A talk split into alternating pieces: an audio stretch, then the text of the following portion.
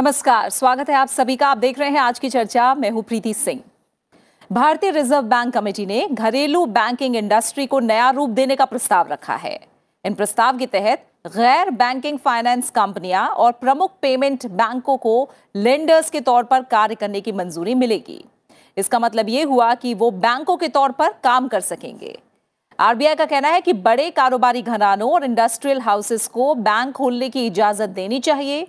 Private sector के बैंकों के मालिकाना हक को लेकर आरबीआई की इंटरनल वर्किंग ग्रुप की रिपोर्ट में कहा गया है कि इस मकसद के लिए बैंकिंग रेगुलेशन एक्ट उन्नीस सौ उनचास में ज़रूरी बदलाव किए जाने होंगे। इसके साथ ही बड़े कारोबारी घरानों पर नज़र रखने के नियमों को सख्त करना होगा और संयुक्त पर्यवेक्षण जैसी नीति भी अपनानी होगी। बैंकिंग रेगुलेशन एक्ट उन्नीस सौ उनचास में बदलाव इस वजह से ज़रूरी होगा जिससे बैंकों, वित्तीय या गैर वित्तीय संस्थानों के बीच कर्ज लेने या हिस्सेदारी लेने पर नियंत्रण लगाया जा सके। इसके साथ बड़े गैर बैंकिंग वित्तीय संस्थानों को लेकर आरबीआई का कहना है कि जिनकी पूंजी पचास हज़ार करोड़ रुपए या इससे ज़्यादा है, उन्हें बैंक में बदलने के बारे में सोचा जाना चाहिए। इनमें वो संस्थान भी शामिल हैं जो निजी हाथों में हैं। हालाँकि आरबीआई ने शर्त रखी है कि ये संस्थान कम से कम 10 साल से काम कर रहे हो। और बैंक बनने के लिए ज़रूरी सभी मानदंडों पर खरे उतर रहे हों। आज की चर्चा में हम बात करेंगे आरबीआई के इन प्रस्तावों के बारे में, जानेंगे और करेंगे इन सभी प्रस्तावों का विश्लेषण। और आज की चर्चा में शामिल होने के लिए हमारे साथ दो खास मेहमान जुड़े हुए हैं। हमारे साथ हैं टाइम्स ऑफ़ इंडिया के आर्थिक संपादक सिद्धार्थ जी, साथ ही हमारे साथ हैं वाणिज्य और उद्योग मंत्रालय में डीआईपीपी में पूर्व सचिव अजय शंकर जी। आप दोनों मेहमानों का बहुत बहुत शुक्रिया इस चर्चा में शामिल होने के लिए। अजय शंकर जी, आपसे शुरुआत करूँगी। आरबीआई लंबे समय तक जो बड़ी कंपनियाँ हैं, उन्हें बैंकिंग लाइसेंस देने के खिलाफ रहा। अब हम देख रहे हैं तो आरबीआई ने बड़े कारोबारी घरानों और बड़े इंडस्ट्रियल हाउसेस को बैंक खोलने की इजाज़त देने की सिफारिश की है। इसका क्या बैंकिंग सेक्टर पर किस तरह का असर पड़ेगा और इससे उद्योग और आम जनता को कैसे फ़ायदा मिलेगा? ये जो आरबीआई की कमेटी की जो रिपोर्ट है या जो सुझाव दिए हैं उसको एक वर्तमान की जो स्थिति है उसके परिप्रेक्ष्य में देखने की ज़रूरत है। ठीक है। तो पिछले अगर डेढ़ दो साल में हम देखें तो जो नॉन बैंकिंग फाइनेंशियल कंपनीज़ हैं या गैर बैंकिंग वित्तीय संस्थाएँ हैं उनमें से कुछ बहुत बड़ी हो गई थी और कुछ को आर्थिक कठिनाई हुई। तो जो बहुत बड़ी कंपनियाँ थी उनकी आर्थिक कठिनाइयों से ये खतरा पैदा हुआ कि पूरी व्यवस्थित पूरी वित्तीय व्यवस्था जो देश की है उसको झटका लगा थोड़ा बहुत। हम्म। तो आरबीआई के लिए आवश्यक हुआ कि इस पर विचार करें और सोचे कि कैसे हम आगे बढ़ें। तो एक जो फ्रेज इस्तेमाल होता है टू बिग टू फेल तो जो बहुत बड़ी नॉन बैंकिंग फाइनेंशियल कंपनीज़ है उनके लिए उन्होंने रास्ता खोला है कि वो अपने आप को बैंक में बदल लें अच्छा बैंक में बदलने का जो फ़ायदा है वो ये है कि आरबीआई का नियंत्रण उन पर बढ़ जाता है। हम्म। उन पे ऊपर सुपरविजन बढ़ जाता है। हम्म। और वो थोड़ा कम रिस्क लेके काम कर सकते हैं। तो जो संस्था इतनी बड़ी है कि उसके आर्थिक कठिनाई में पहुँचने से पूरी वित्तीय व्यवस्था को झटका लगे तो उस पर अधिक नियंत्रण की ज़रूरत है सुपरविजन की ज़रूरत है जिससे वित्तीय व्यवस्था को झटका न लगे परंतु जो नॉन बैंकिंग फाइनेंशियल कंपनीज़ हैं उन पे नियंत्रण कम था पहले जिसकी वजह से वो ज़्यादा तेज़ी से बढ़ सकी और आर्थिक विकास में वो अर्थव्यवस्था के लिए ज़्यादा मदद कर सकी। तो उसको भी बनाए रखने की ज़रूरत है कि जो ज़्यादा रिस्क लेकर नॉन बैंकिंग फाइनेंस कंपनीज़ काम करती रहे वैसे आगे भी काम करें। तो इसमें समन्वय या एक संतुलन लाने के लिए इस रिपोर्ट का सुझाव है कि जो बड़ी कंपनियाँ हैं वो बैंक बन सके। और कुछ ये भी आरबीआई सोच रही कि जो ज़्यादा बड़ी है उन पर सुपरविजन और नियंत्रण थोड़ा वो बढ़ाए नहीं जहाँ तक निजी इंडस्ट्रियल हाउसेस का सवाल है ये जो सुझाव आया है सही दिशा में है क्योंकि बैंकों में इक्विटी किसका है वो इतना महत्वपूर्ण नहीं है। जितना कि आरबीआई का रेगुलेशन और सुपरविजन अच्छा हो हम्म, हम्म। क्योंकि तो बैंकों का सुपरविजन इतना अच्छा होना चाहिए कि कोई भी बैंक फेल न करे और जो आम नागरिक है अपना पैसा बैंक में रखते हैं हम्म। उनको पूरा विश्वास है कि उनका पैसा नहीं डूबेगा तो एक और सुधार की ज़रूरत है जो कि अंतर्राष्ट्रीय दुनिया में नहीं है लेकिन मेरे ख्याल में भारत में जो हमारी आज की आर्थिक स्थिति है उसमें आवश्यक है कि जो आम नागरिक बैंक में पैसा रखे जितना अधिक रखे उसकी पूरी गारंटी होनी चाहिए। ज़रूरत हो तो उससे लिए कुछ उस उससे अगर ज़्यादा पैसा हो तो इंश्योरेंस के लिए भी बैंक पैसा ले ले। लेकिन बैंकों में जो पैसा है वो हर डिपॉजिटर का पूरी तरह से सुरक्षित होना चाहिए। जो लोग रिस्क लेना चाहें वो म्यूचुअल फंड्स में जाएँ इक्विटी मार्केट में जाएँ एनबीएफसी में जाएँ ज़्यादा रिस्क लें और ज़्यादा रिटर्न मिले तो बैंकों पर सुपरविजन अच्छा हो उनमें इक्विटी किसकी है? प्रमोटर कौन है या कौन इंडस्ट्रियल हाउस है? वो इतना महत्वपूर्ण नहीं है मेरे विचार में। और जो दो हमारे सबसे बड़े निजी क्षेत्र के बैंक हैं आईसीआईसीआई और एच डी एफ़ सी उनमें तो विदेशों से इक्विटी बहुत है। तो असली बात रेगुलेशन और सुपरविजन की है। ठीक है। तो मेरे विचार में जो सुझाव आए हैं इस कमेटी के वो सही दिशा में है। जी। इस पे चर्चा होगी और आगे समय में उम्मीद करते हैं कि अच्छे फैसले निकलेंगे। जी। सिद्धार्थ जी, जैसे सुपरविजन और रेगुलेशन को लेकर अजय शंकर जी जो बात कर रहे हैं, मैं चाहूँगी उसमें आप आगे बताएँ, क्योंकि आरबीआई ने सिफारिशें जो की हैं, उसके साथ कुछ शर्तें लगाई हैं। जैसा हम बात कर रहे हैं बैंकिंग रेगुलेशन एक्ट उन्नीस सौ उनचास में बदलाव की सुपरविजन को बढ़ाना, ये सभी बातें हैं, जिसका मतलब ये है कि ये काम जितना आसान दिखता है, उतना होगा नहीं, क्योंकि बैंकिंग एक बहुत ही संवेदनशील सेक्टर है, इसलिए हमें इन रेगुलेशंस और इससे जुड़े जो जोखिम हैं, उनके बारे में जानना भी ज़रूरी है। थोड़ा आप इनके बारे में और बताएँ। जी जो हमारी आरबीआई की जो सुपरविजन है और निगरानी जो आरबीआई रखती है वह अभी तक काफ़ी काफ़ी प्रभावशाली रही है। और जब भी कोई खतरा नज़र आया है किसी भी बैंक के ऊपर तो आरबीआई और सरकार दोनों ने मिलकर कदम उठाकर इनको बचाया है ताकि पूरे आर्थिक जगत में इसका असर ना पड़े। हाल ही में आपने लक्ष्मी विलास बैंक का देखा हो चाहे उसके पहले यस बैंक का देखा हो। दो ऐसे हाल फ़िलहाल में उदाहरण हैं जिसमें कि आरबीआई और सरकार बड़े तालमेल के साथ आके डिपॉजिटर्स का जिनके पैसे वहाँ पे हैं और सारे सिस्टम को बचाने के लिए उन्होंने सारे कदम उठाए। उसी तरीके से आईएलएफएस हो या डीएचएफएल हो उसमें भी आ, काफ़ी बड़ी बढ़िया तरीके से उस जो खतरा हो सकता था आ, उसको रोका गया है।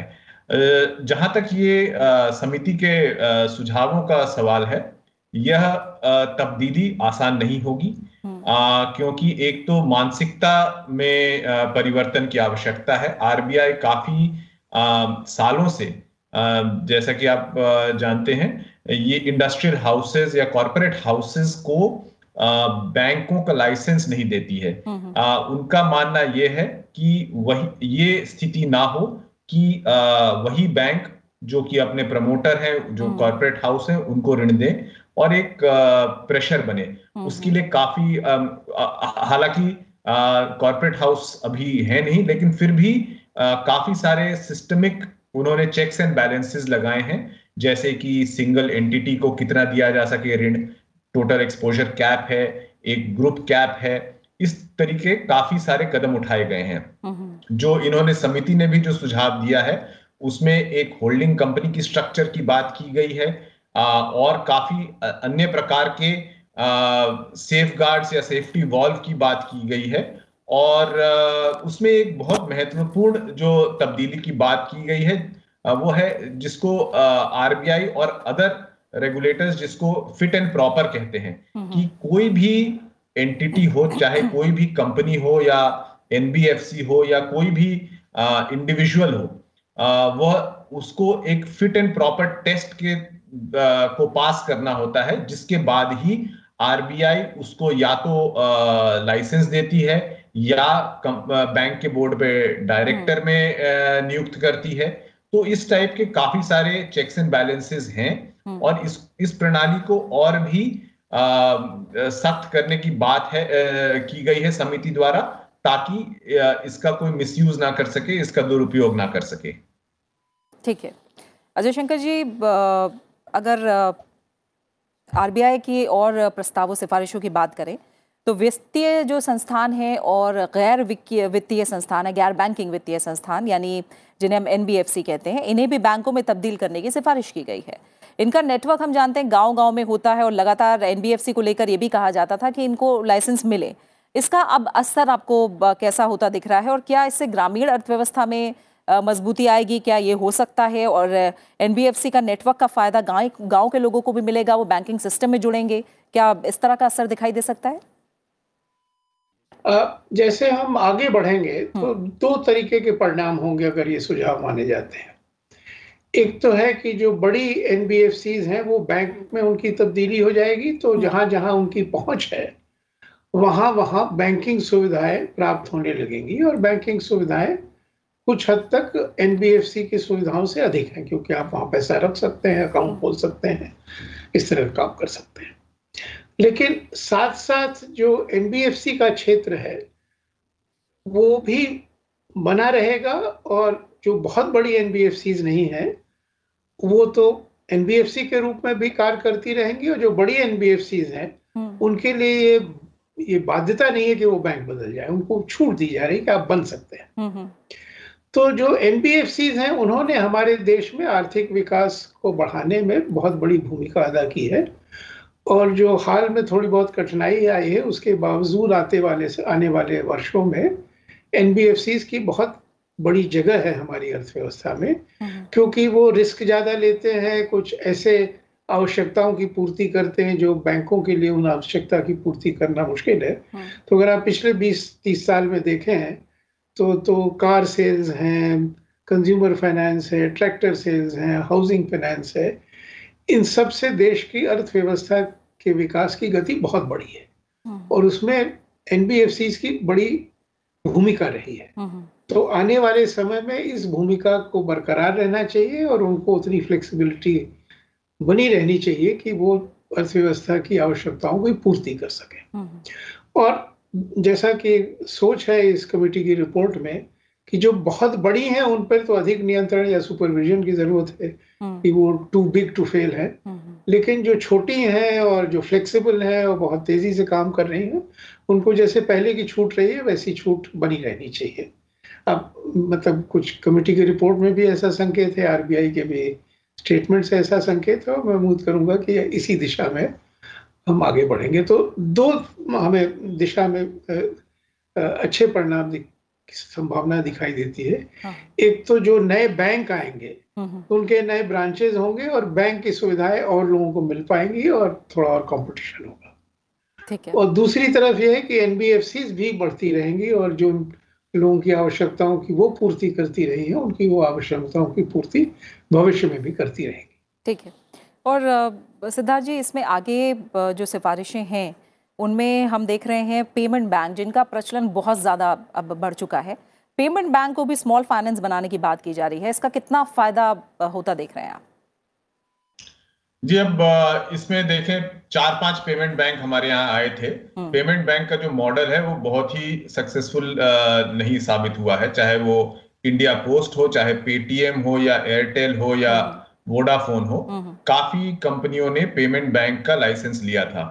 और अब वो चाहते हैं कि अपने आप को वो स्मॉल फाइनेंस बैंक में तब्दील कर सकें जिसमें कि उनको काम करने में ज़्यादा आसानी होगी। जैसे इंडिया पोस्ट का उदाहरण ले लें उसमें एक परेशानी ये है कि आप अगर आपने लाइसेंस लिया है पेमेंट बैंक की कैटेगरी में तो कुछ दिनों तक आप उस, अपने लाइसेंस को तब्दील नहीं कर सकते हैं। अब ये सिफारिश आने के बाद जो है एक लाइफलाइन एक प्रकार से दिया जाएगा काफ़ी पेमेंट बैंक्स को। ताकि वो अपने आप को तब्दील कर सकें और स्मॉल फाइनेंस बैंक के तौर पर वो काम कर सकें। तो इससे स्मॉल फाइनेंस बैंक का फ़ायदा ये है कि वो छोटे उद्यमियों को छोटे कारोबारियों को ऋण दे सकते हैं और एक छोटे स्तर पर काम करके डिपॉजिट ले सकते हैं और मतलब पूरी बैंकिंग प्रणाली को विस्तार में मदद कर सकते हैं। मतलब पारदर्शिता को लेकर भी क्या यहाँ सवाल था पेमेंट बैंक को लेकर? वो भी अब दूर होगा? जी माफ़ करिएगा। पारदर्शिता को लेकर ट्रांसपेरेंसी को लेकर भी क्या पेमेंट बैंक को लेकर एक मुद्दा रहा है? वो भी दूर होगा इससे अब? जी आ, वो मुद्दा थोड़ा रहा है लेकिन आ, उस पे ज़्यादा जो मतलब क्योंकि वो रेगुलेटेड है आरबीआई द्वारा हाँ. उतनी बड़ी समस्या नहीं है पर हाँ है। एक बेटर गवर्नेंस की ओर तो बढ़ेगा ही हम्म, हम्म। और आरबीआई भी और बाकी जो बैंक्स हैं वो भी अपने एक्सपीरियंस के बदौलत आने वाले दिनों में स्मॉल फाइनेंस बैंक में तब्दील होकर हम्म। ज़्यादा एफिशिएंट साबित होंगे ठीक है इसके आगे अगर अजय शंकर जी आगे बढ़ते हैं, जो रिकमेंडेशन हैं यूनिवर्सल बैंकिंग को लेकर जो बात कही गई है मैं चाहूँगी आप थोड़ा बताएँ यूनिवर्सल बैंकिंग क्या होता है, क्योंकि अब उसके लिए जो नए बैंकिंग के लिए लाइसेंस है, वो minimum initial capital requirement 500 crore से बढ़ाकर 1000 करोड़ रुपए कर दी गई है। ये कदम बैंकिंग इंडस्ट्री में क्या माना जाए कि गैर जिम्मेदार संस्थानों को आने से रोकेगा? कैसा कदम ये साबित होगा? नहीं, ये तो एक सही दिशा में सुझाव है। क्योंकि अगर आप देखें पिछले दो तीन सालों में जो अनुभव हुआ है तो ये छोटे कोऑपरेटिव बैंक्स में बड़ी कठिनाइयाँ आई हैं। और ये माना गया कि एक तरफ़ मतलब अलग से कुछ लोगों से सुझाव रहा है कि कोऑपरेटिव बैंक्स को बदल के रेगुलर बैंक बना दिया जाए। हम्म। मेरे ख्याल से ये अच्छा होगा अर्थव्यवस्था के लिए क्योंकि बहुत से डिपॉजिटर्स को इन कोऑपरेटिव बैंक्स में कठिनाई हुई है और यहाँ गवर्नेंस की भी दिक्कतें रही हैं। तो तो ये कोऑपरेटिव बैंक्स का परिवर्तन अगर हो जाए रेगुलर बैंक्स में उनको एक दो से मिलकर थोड़े बड़े हो जाए या दूसरी दिशा में चले जाए कि जैसे स्मॉल फाइनेंस कंपनीज़ है वहाँ बदल जाए हम्म। तो इस तरह के जो परिवर्तन है वो मेरे ख्याल से इस समय में कुछ आवश्यक है हम्म।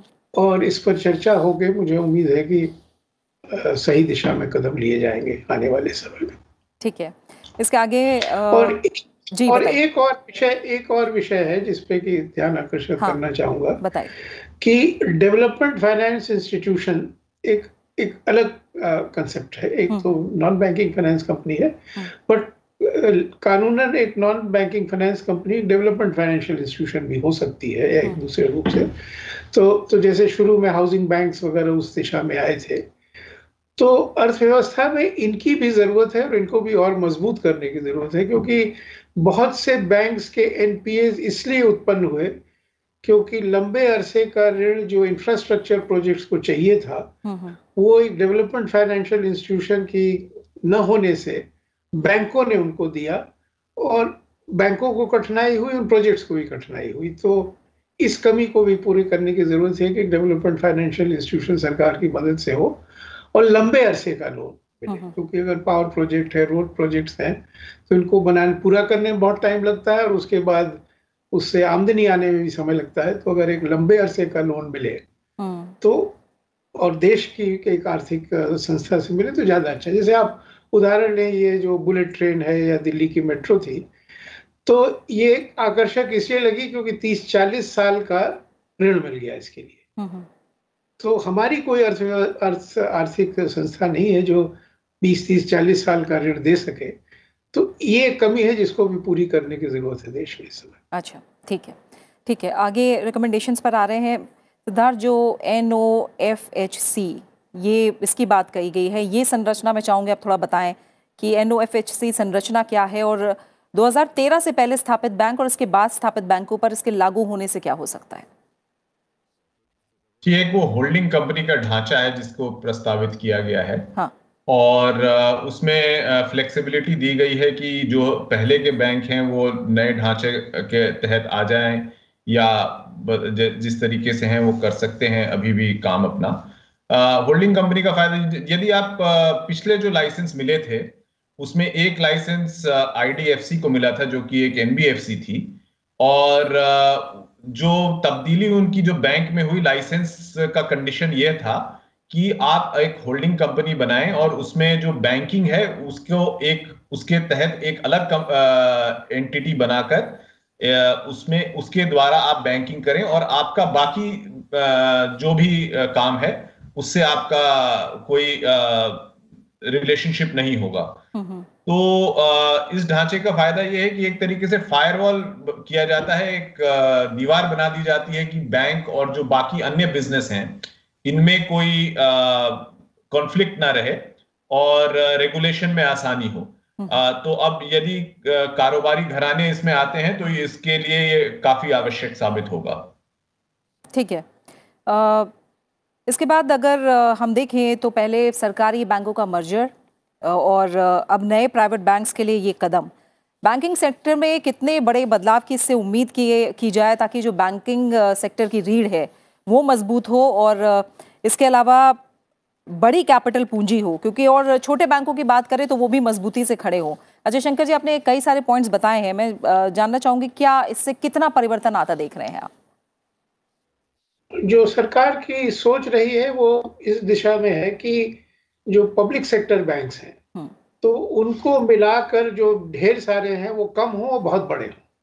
क्योंकि जितने ही बड़े बैंक होता है उतने ही उसकी क्षमता होती है कि कहीं थोड़ी मोटी कठिनाई हो तो उसको झेल ले। हम्म। और बाकी भी गुणवत्ता बढ़ती है एफिशिएंसी बढ़ती है तो बड़े बैंकों से फ़ायदा होता है। तो अगर पब्लिक सेक्टर बैंक्स हैं उसको धीरे धीरे वो मिला के सरकार कुछ बहुत बड़े बैंक की ओर बढ़ रही है तो वो एक अच्छी दिशा में प्रयास है। लेकिन वहाँ थोड़ी कठिनाइयाँ हैं क्योंकि हमारे देश में दो संस्थाओं को एक करना बड़ा मुश्किल होता है हाँ। क्योंकि और देशों में आसान होता है हमारे यहाँ थोड़ा कठिन है क्योंकि जो पर्सनल है उनकी सीनियोरिटी उनका मर्जर इंटर से ये सब थोड़ा कठिनाई उत्पन्न करते हैं लेकिन हम उम्मीद करते हैं कि कठिनाई आसानी से इसको सरकार संभाल लेगी लेकिन बड़े बैंकों का अवश्य फ़ायदा है तो है। एक तरफ़ तो हमें बड़े बैंक चाहिए दूसरी तरफ़ हमें जो ये कोऑपरेटिव बैंक्स वगैरह हैं इनको बैंक बनाना है फिर देखना है इनको भी कैसे जोड़ के कुछ बने बनाए और फिर जो इंडस्ट्रियल हाउसेज या एनबीएफसी बैंक बनेंगे तो उससे भी एक बैंकिंग सर्विसेज़ की जो पूरी उपलब्धता है अर्थव्यवस्था में वो काफ़ी बढ़ जाएगी। क्योंकि अच्छा रहेगा क्योंकि हमें तो उम्मीद करना है कि कोविड के बाद हमारी आर्थिक व्यवस्था आठ दस प्रतिशत के दर से हर साल बढ़े और उसके लिए फाइनेंशियल सर्विसेज़ तो बिल्कुल उसकी बैकबोन है उसके बिना तो तेज़ी से विकास हो ही नहीं सकता। और दूसरी तरफ़ जैसे जो स्पेशलाइज्ड फाइनेंशियल सर्विसेज़ हैं जो हाँ। छोटे लोग हैं जिसकी चर्चा हुई है। तो उनके लिए भी ये जो स्मॉल फाइनेंशियल सर्विसेज़ वाली जो रास्ता है उससे उम्मीद करें कि बहुत छोटे लोग जो हैं हम्म। उनको भी आसानी से ऋण मिल जाए और फाइनेंशियल सर्विसेज़ मिल जाए। इस दिशा में काफ़ी इनोवेटिव ढंग से कुछ लोगों ने काम किया है और बड़े अच्छे उदाहरण हैं जिसको कि एक बड़े स्केल पर बढ़ाया जा सकता है। ठीक है। सिद्धार्थ आपका नज़रिया क्या है? कितनी ज़रूरत थी इस समय इन रिकमेंडेशंस की या इस सेक्टर में सुधार की? और क्या चैलेंजेस हैं आपकी नज़र में जिन पर काम करना भी बाकी है जी हमारे जो आ, सबसे बड़ी जो चैलेंज है वो ये है कि हमारे जो बैंक हैं हम्म। उनका आ, उनका साइज़ का बहुत छोटा है यदि आप भारतीय स्टेट बैंक भी देख लें जो कि हमारे देश का सबसे बड़ा बैंक है हम्म। वो भी अंतरराष्ट्रीय स्तर पर काफ़ी नीचे आता है और जो आपने जैसे बताया जो विलय की बात हुई जो मर्जर हुए वह स्केल साइज़ बढ़ाने के लिए किया गया। उनको ताकि एक यदि आप चाइना या किसी अन्य देश के बैंकों से उनकी तुलना करें तो ये बहुत छोटे बैंक हैं चाहे वो भारतीय स्टेट बैंक ही क्यों ना हो। अग, जो अगर आप बड़े बड़े संस्थान रहते हैं तो उनको ज़्यादा आसानी होती है ज़्यादा अंतर्राष्ट्रीय स्तर पर भी पूंजी उठाने में आसानी होती है। इकोनॉमीज ऑफ़ स्केल होती हैं तो इस तरफ़ में मर्जर द्वारा किया गया है। इस दिशा में ये कदम उठाया गया। जो दूसरी तरफ़ है वह हम प्रतिस्पर्धा बढ़ाने के लिए और बैंक्स को लाइसेंस देने की बात कर रहे हैं और यह जो समिति और साथ ही हम आ, एक तरीके से आ, कोशिश यह है कि जो गैर वित्तीय संस्थाएँ हैं उसमें जो बेहतर हैं जो बड़ी हैं उनको किसी तरीके से बैंक में तब्दील किया जाए। हम्म। उससे फ़ायदा यह है कि उनका जो जिस दर पर वह पैसे उठाते हैं वह डिपॉजिट आने की वजह से वह दर जो है कम हो जाएगी। और यदि यह दर कम हो जाए तो वो ऋण भी सस्ते दरों पे दे सकते हैं। ज़्यादा बैंक होंगे प्रतिस्पर्धा होगी तो उम्मीद यह है कि जो सेवाएँ देते हैं वो ग्राहकों को उपभोक्ताओं को वह बेहतर होगा एक कंपटीशन आएगा नई टेक्नोलॉजी का प्रयोग होगा। और यही कंपटीशन द्वारा यह भी उम्मीद की जा रही है कि जो दूर दराज के क्षेत्र हैं या शहरों में भी वो क्षेत्र हैं जो झुग्गी झोपड़ी हो या इस किस्म के जो एरियाज़ होते हैं वहाँ पे ऋण दिया जाए छोटे कारोबारियों को ऋण दिया जाए तो ये सारा प्लान हम्म। तो यही है हम्म। अब इसमें यह है कि ये समिति की रिपोर्ट कहाँ तक मंजूर की जाती है अभी तो लगभग दो महीने तक इस पे पब्लिक कमेंट्स वगैरह मांगा गया है। उसके बाद सरकार इस से सहमत होगी या नहीं होगी आरबीआई अपनी माइंडसेट को मानसिकता को बदलती है या नहीं बदलती है यह एक समिति का रिकमेंडेशन है। आ, वो माने या ना माने उसकी कोई गारंटी नहीं है। हम्म, हम्म। उसी तरीके से आ, किस तरीके से बैंक टेक्नोलॉजी का इस्तेमाल करते हैं और वह वॉलेट के बिज़नेस में या मनी ट्रांसफ़र के बिज़नेस में आ, किस तरीके से जो नई कंपनियाँ आई हैं स्टार्टअप्स आए हैं उनसे किस तरीके से compete करते हैं एक बहुत आने वाले वर्षों में एक बहुत बड़ी चैलेंज है इनके लिए। ठीक है ठीक है सिद्धार्थ। और इसी के साथ जो आज की चर्चा का समय है वो यहीं पूरा हो गया है। सिद्धार्थ जी आपका और अजय शंकर जी आपका इस चर्चा में शामिल होने के लिए फ़िलहाल बहुत बहुत शुक्रिया आप दोनों मेहमानों का। तो आरबीआई के पैनल ने या कहें इस कमेटी ने निजी बैंकों के कामकाज में बेहतरी के लिए कई सिफारिशें की हैं और इन सुधारों के साथ साथ पैनल ने इन पर नज़र रखने की व्यवस्था को और मज़बूत बनाने की सिफारिश भी की है। खासतौर से बड़ी और कई कारोबार में शामिल एनबीएफसी वाले कॉरपोरेट समूह की निगरानी की बात कही है। ज़ाहिर है कि बैंकिंग सेक्टर में सुधार के लिए प्रस्ताव बहुत अहम साबित हो सकते हैं और आरबीआई ने अपनी इस रिपोर्ट पर टिप्पणियाँ भी मंगाई हैं और ये सुझाव अगले साल यानी 15 जनवरी 2021 तक भेजे जा सकते हैं सबमिट किए जा सकते हैं। इसी के साथ आज की चर्चा में फ़िलहाल इतना ही। आप इस कार्यक्रम को यूट्यूब पर भी देख सकते हैं। नमस्कार।